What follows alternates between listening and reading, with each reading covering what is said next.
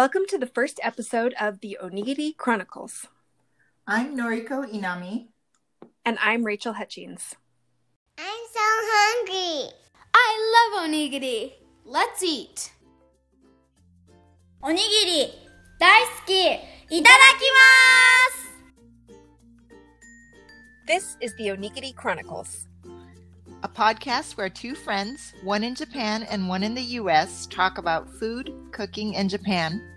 with a few parenting adventures thrown in.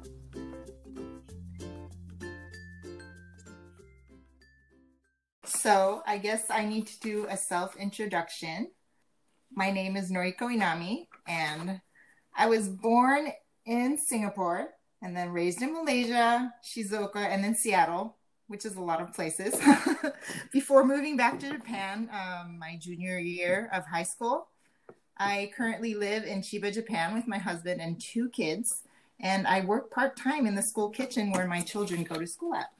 I'll introduce right. myself. Mhm. I'm Rachael Hutchings. I was born in Utah, but we moved to Southern California when I was a baby, and that's where I grew up.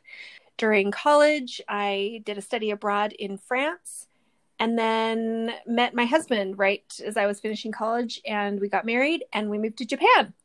Uh, we've mi- moved all over since then. we've been in Memphis, we've been in California, and we actually did a second stint in Japan where my oldest daughter was born. I work um, writing recipes and doing food photography, and that's me. Should we start Cool. out uh, Mhm. explaining our podcast title? Sure. So, the Onigiri Chronicles. Let me explain what an onigiri is. I'm sure some of you already know. Um, so, onigiri, which is also known as omusubi or nigiri meshi, or um, a more common English name, rice ball, is a Japanese food, and it's made from rice.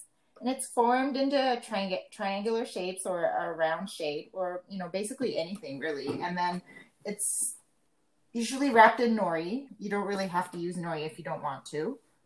Traditionally, onigiri is usually filled with something salty, like umeboshi, or maybe like salted fish or bonito flakes or something, which also helps to preserve the rice.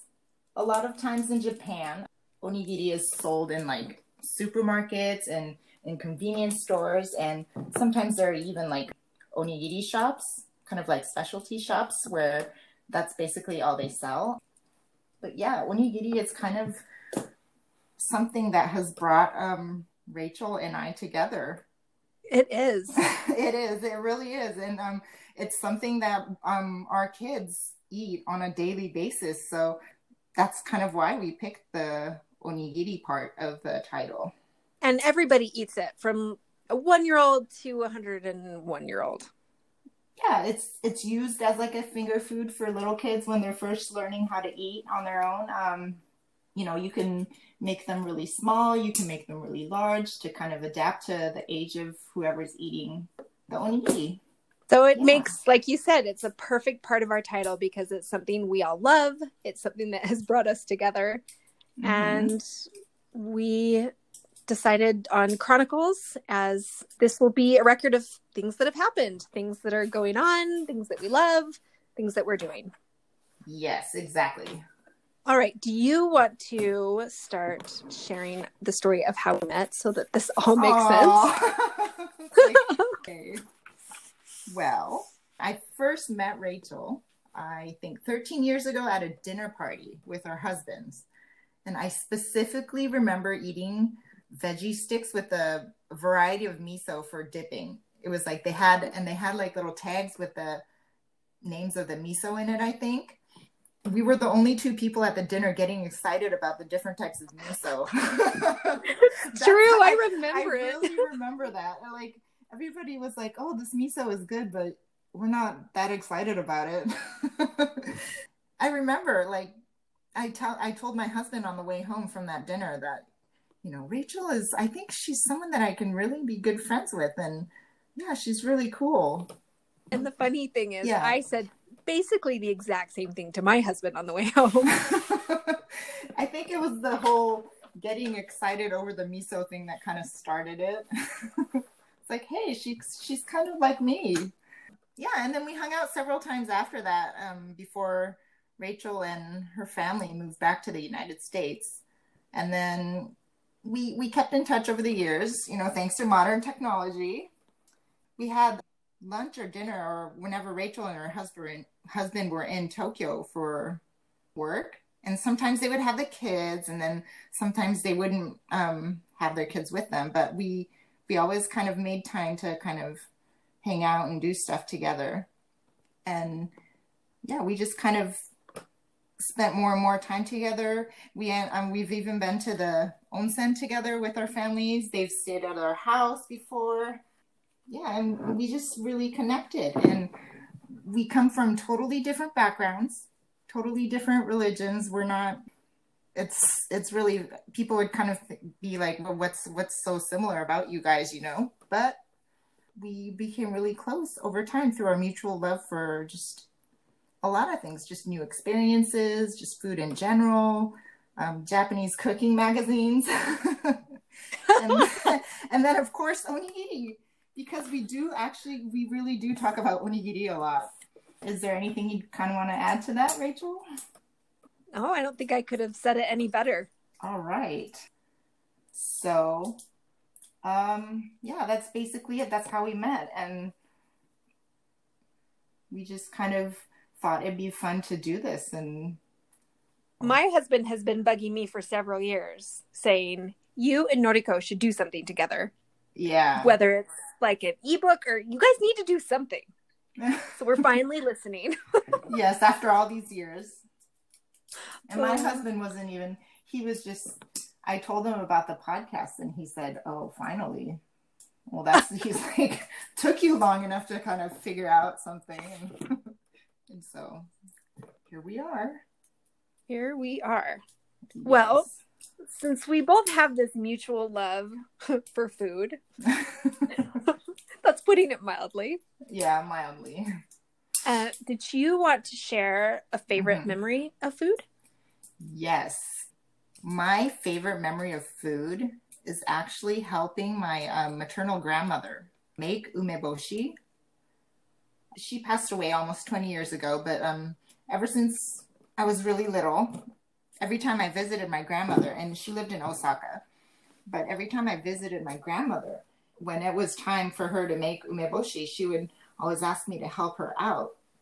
She would dry her ume out on her roof, and it was always my job to help her out of the window.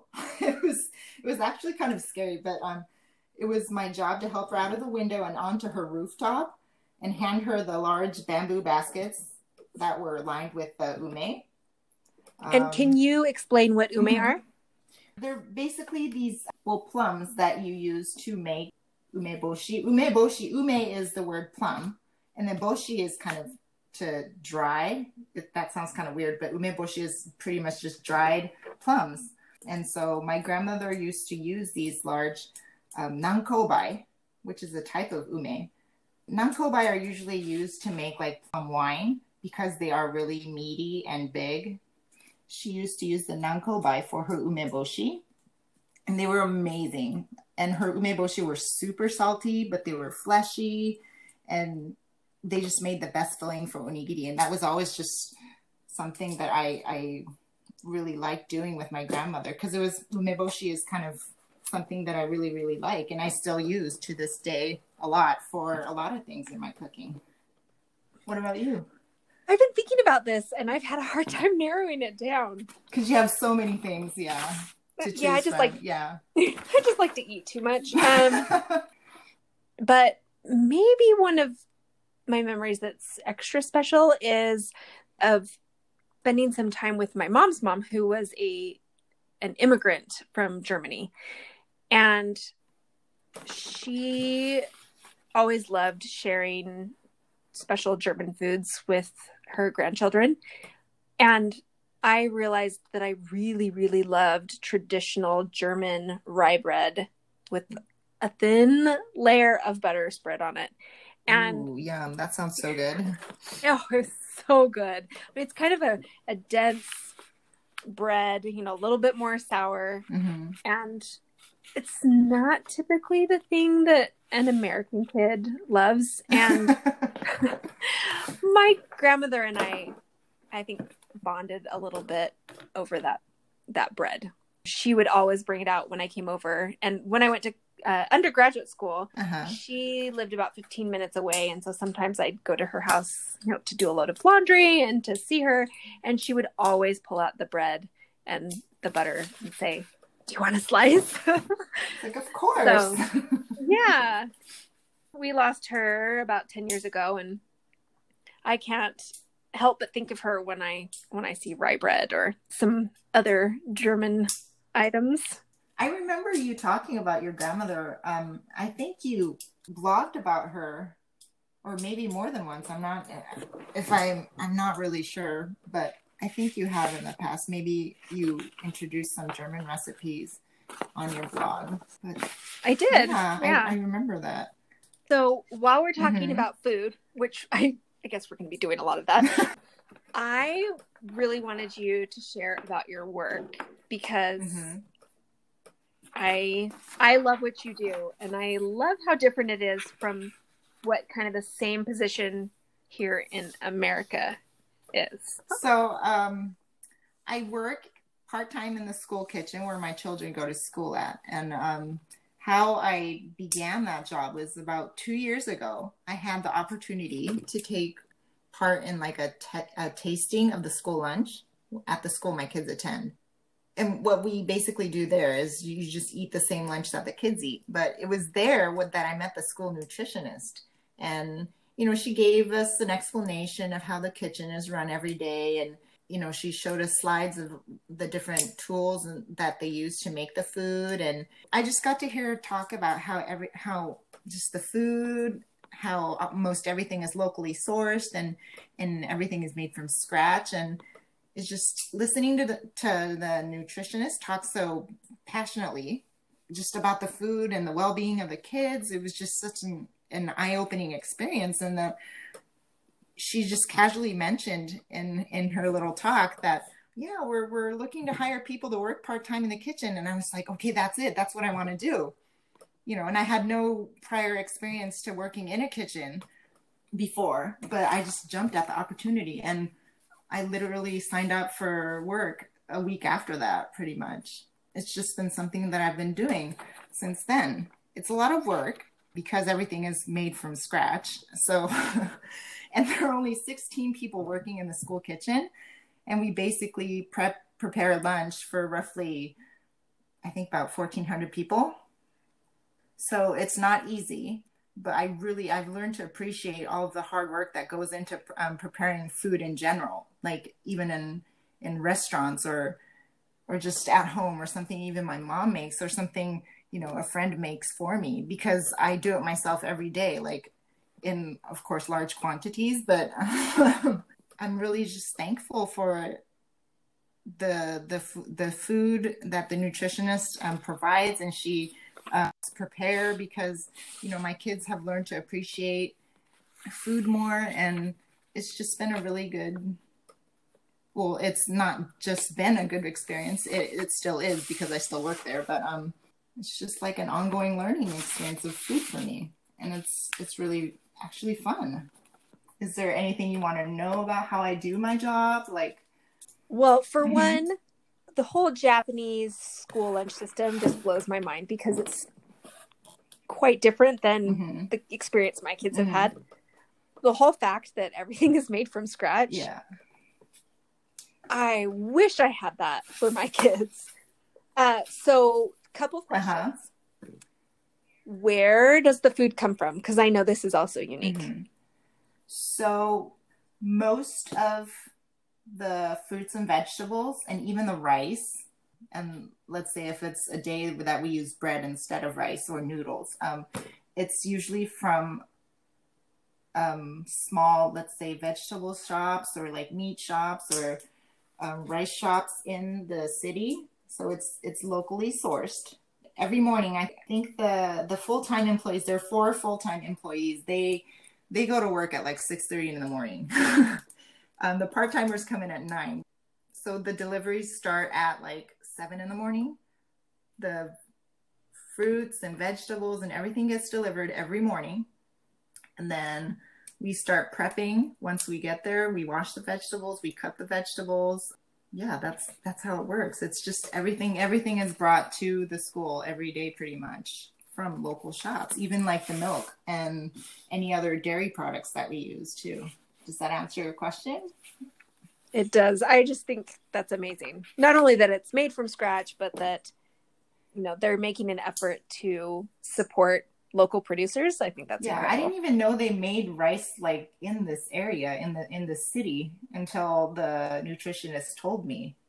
I knew I know Chiba is a they, Chiba makes a lot of rice, but I didn't know that Funabashi specifically made rice. But she she knows where to get it. It was an eye opening, you know, experience to just kind of hear her talk about all this. It's like, oh, I didn't know you could get all this stuff like within the city. Yeah, I would not have guessed that. Yeah. What? Give us an example of what a lunch might consist of. Okay, so typically what we do is we do I'm gonna throw out a couple of Japanese terms out here. Um, sanshoki, sanshoki, which is uh, three dishes.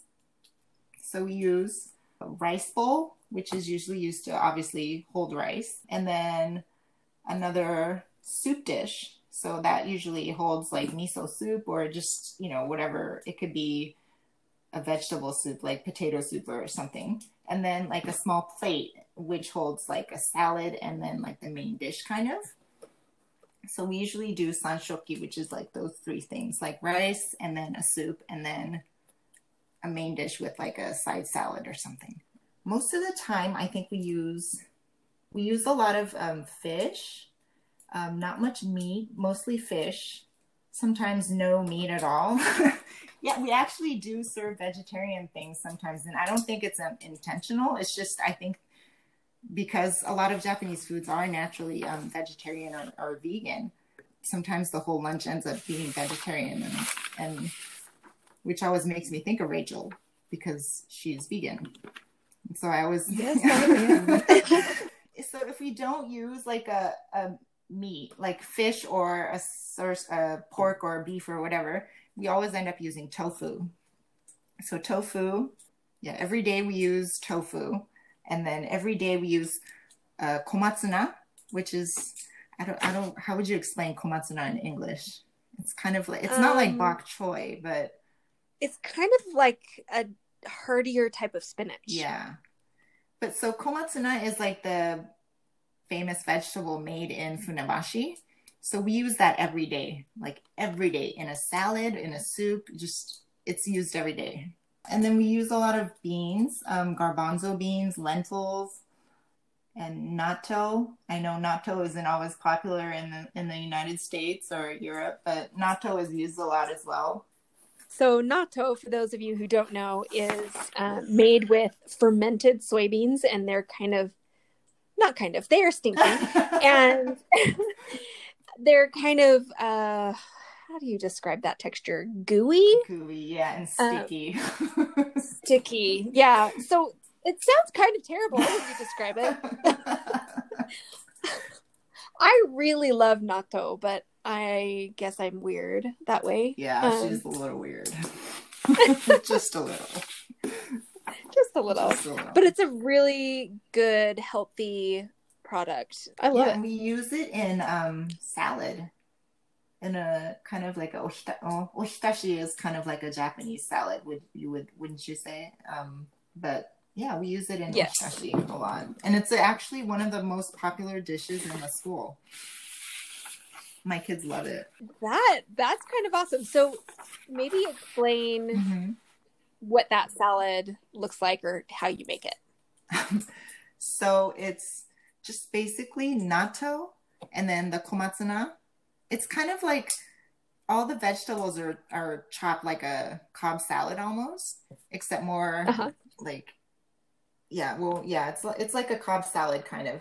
And it's natto, komatsuna, carrot, um, and then hakusai, which is like a chi- Chinese cabbage. Is that how you is that how you say it in English? I don't know the English names for some of these vegetables. Um, Napa cabbage. Napa cabbage, yeah. So hakusai, and then and then it's like bonito flakes, uh, dashi, and that's it. It's it's not complicated. It's the the hardest part is chopping all the vegetables, but everything is just everything else you just mix it. But that's that's the most popular dish at the school. Like everybody always asks. It sounds- seconds. It sounds delicious. So I love that because it's really different than maybe how we think about a salad, Mhm. especially because of the use of dashi. Mhm. So dashi is the Japanese version of stock. So it can be flavored with um, smoked fish, different types of dried fish, um, dried mushrooms, kelp. It's just a really, it's more of a, a sea stock. yeah and then and it can also be veganized too. Like you don't necessarily have to use fish or yeah you don't have to use fish. It, it, it could be all kombu or just vegetables if you wanted. It's very versatile. You can use anything you really want to. We use a lot of dashi in the food that we cook because it helps to kind of cut back on salt because everything that we cook is low sodium. So we use a lot of dashi to kind of add more umami to everything and you just get automatically so much flavor Mhm. by using dashi. Dashi is really, I think, one of the building blocks of Japanese cuisine. Yeah, it is. It is for sure. And we make our we make our dashi every morning. Um, we never use the the dashi flakes or anything like that. It's always it's always everything is always made fresh. And I think it's really it really it's the nutritionist that's in charge right now. She's really passionate about what she does, and so my kids love her and she's she's just a really nice person and and she's just the best person to work with and I and it's my job isn't easy. It's a lot of hard work and you know it's we're always running around and we never really get to take much of a break but it's just really worth it. Like i i love what i do. So sanshoki back to what we were talking about before. But um so it's usually the three dishes um sometimes they we do nishoki which is um two dishes and usually when it's nishoki it's usually something like um, curry or something like mabo tofu or maybe pasta so it would be like More of a one pot meal type thing. Yeah. But basically it's usually um sanshoki though like a, a soup and then rice or bread and then like the main dish and then salad and then kids usually get milk for their drink. And then peop um, kids who have allergies they don't get milk. They they bring their own soy milk or they bring tea or, or whatever. I think I would like to go back to elementary school. In japan. In Japan. they actually i think they have um restaurants. I i don't know the specific name of the restaurants but they do have restaurants in like tokyo or in other areas of japan where you can actually kind of eat like japanese school lunches like restaurants are kind of set up like school cafeterias and you can eat like the school lunches I had not heard that, but I'm not surprised. That's such a Japanese thing to do. Just the the very unique restaurant concepts that Yeah. they do So sometimes in that could be something we could do maybe eventually when when you come back to japan to visit one of these Our days. list is I getting so long. you should just move back so we can we can kind of tackle that list quicker. Well, and it's going to get even longer because my March trip was canceled due to the pandemic. So we didn't get to cross anything off I list. know, right? so it's just getting longer and longer. I'm going to have to tell my husband that I'm going to have to come visit for a very long time. Is there anything else you want to know about my work, like what I do? yeah, what does a what does a typical work day look like for A you? typical work day. So I work from nine to three in the afternoon. We usually go in the morning, and oh, we have like a monthly menu that we are given, and then we go in the morning. We get changed into our outfits, which pretty much look like spacesuits, kind of. I'm not kidding. We look like we're wearing spacesuits, but um, it's just so nothing gets into the food that we're preparing. So we go in and we kind of have like a quick meeting with the the nutritionist and everybody else working in there. And then we get divided into little teams like people prepping the fruit that's going to be served, people prepping the salad, people prepping the main dishes. And then we just start prepping all the vegetables, like peeling and cutting the vegetables and washing the fruit and everything. And then we just keep working in in the groups. Like the people working on the main dishes will keep working on you know their thing. If it's like um fish they start roasting everything in the oven or we just work separately so nothing gets kind of combined because there could be kids with like an a fish allergy or a fruit allergy or something. So we're never we never kind of because we don't want to cross contaminate anything. So we're usually divided into whatever groups and then we just work separately throughout the day and then once everything is prepped um, we they have like these little I don't know, they call them wagons in Japan. I don't know what you would say it in English, but they are like wagons. And we have their the dishes and trays that the kids put their dishes on, and we put them on the wagons, and then we put the food in um, sanitized like containers with lids on the wagons, and then we kind of carry the wagons out to um, they call them haizenshitsu, which is kind of it's just like an empty room where the teachers come to get the food. And then we kind of pass the wagons to the teachers, and then they take the wagons to the classrooms, and the kids eat their food. And then after that, it's just cleanup for us. That's another huge difference between the American system and the Japanese system. From what I know and what I've seen, mm-hmm not many Japanese schools have a cafeteria, right? They they tend to eat in their classrooms. Yeah, most it's most elementary schools don't. Some um I think like middle and high schools do have cafeterias, but it's elementary schools don't have cafeterias. It's like you eat in the classroom.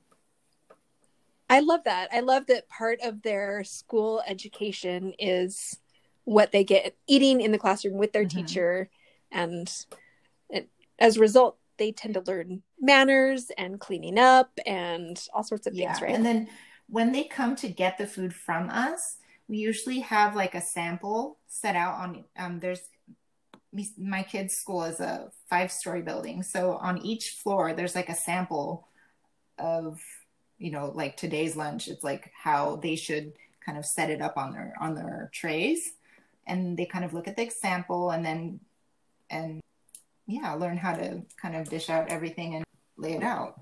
Um, we just prep the food and then we kind of take it to that um, haizenshitsu, which is where the the big rooms where they come to get the food, and then they the teachers take the food to the classrooms. The kids serve themselves and they clean up their classrooms themselves, and then they bring the empty wagons back to where we first gave them gave it to them, and then it's just clean up from there. But basically they just do everything them, themselves. It's not like the I think when I went to school in Seattle, it was like we went to the cafeteria and then people dish stuff out for us, but it's nothing like that. Yeah, I love that the kids are given a little bit more responsibility and I think that's cool. And you know, of course they make a mess and they spill things and whatever, but you know, that's all a part of the learning experience, you know. For sure. Yes. And then the cleanup is it's yeah we're really on we're always on like a really hard uh a strict time schedule so once the kids are done eating they bring all the the wagons back to the rooms where they we originally handed it to them and then we kind of rush back to the the kitchen bring all the wagons back to the kitchen and then and then we we hand wash everything so it takes a lot yikes you would not believe how fast we hand wash everything. But it's everything is um, hand washed, and then we kind of rinse everything in the in like a. It's not a dishwasher. It's kind of like a a dish rinser kind of. you know, wash off any extra soap or whatever that's on the dishes, and then we put them in these huge um, kind of drying machines. Everything in the drying machines, and then we mop and sanitize everything, and then the next day it all starts again. So it's just the same thing every day. Kind of, it sometimes depends um, on depending on what the what we're cooking. It's kind of easier and harder. Cleanup is a little easier and, and harder, but it's pretty much that's that's what we do every day. I remember when um, the possibility Mhm. of that job came up, and I remember you texting me, I think I might apply to do this. And I was thinking, yes, like it just made so much sense to me too. And it Uh-huh. was just how you texted me, but I just thought, well, of course you should do that. yeah and it's and it's a really and you know there's it's it's really hard and and it's hot and humid and you get all sweaty and kind of like sore in the arms because you're carrying all this stuff all the time but it's just i i like it. I like what i do. It's fun. It's just, i don't think i could imagine myself doing anything else right now. It's just something i really enjoy doing. So that's what i do at work every day. Well, I did every day because right now the school the schools are closed, so I don't have work. But you're you're getting a little break, at least from that work. Yeah, instead, you've got kids at home trying to do homeschooling, right? yeah, that's I think a little harder. I think Maybe a little cooler, not so hot. I know. oh my goodness, it's so hot at the school because we're not allowed to open the windows when we're cooking because we don't want they don't want anything getting into the food or so we're basically in like a sauna pretty much. The things we do for good food. Right. i know. Well, those kids are going to be healthier for it. So, yeah they are. They are. And i really like my my youngest son he was the most pickiest eater. Like he would not eat anything other than onigiri and like ham and cheese. Literally. He, that's all he li- and maybe tomatoes. And that, that was all he lived off of until pretty much elementary school. And then that's when everything really changed. Like he he hated fish. He hated salad.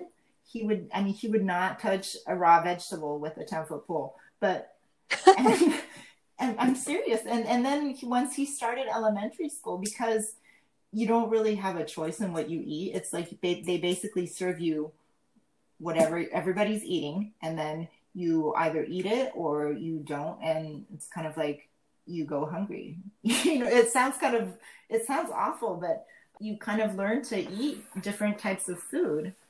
And my my youngest son who hated vegetables who hated fish now loves vegetables and he loves fish. He loves like eating all sorts of different kinds of food now. And i think it's really um all because of of the school lunches and and how they kind of you know make the food and have the kids eat it. And yeah it's been a really good experience for my kids too. Well, I'm looking forward to hearing more about some of the wonderful things that you make. I was I was loving you say, guess what we made today? I know, and I wish we could take pictures or like record something, but we're not allowed to bring anything into the kitchen just because it would contaminate something. So, Well, I think hopefully people have a better idea of who we are. yes. And I'm sure they'll get a better idea coming down the road. So that's it for this week's episode of the Onigiri Chronicles.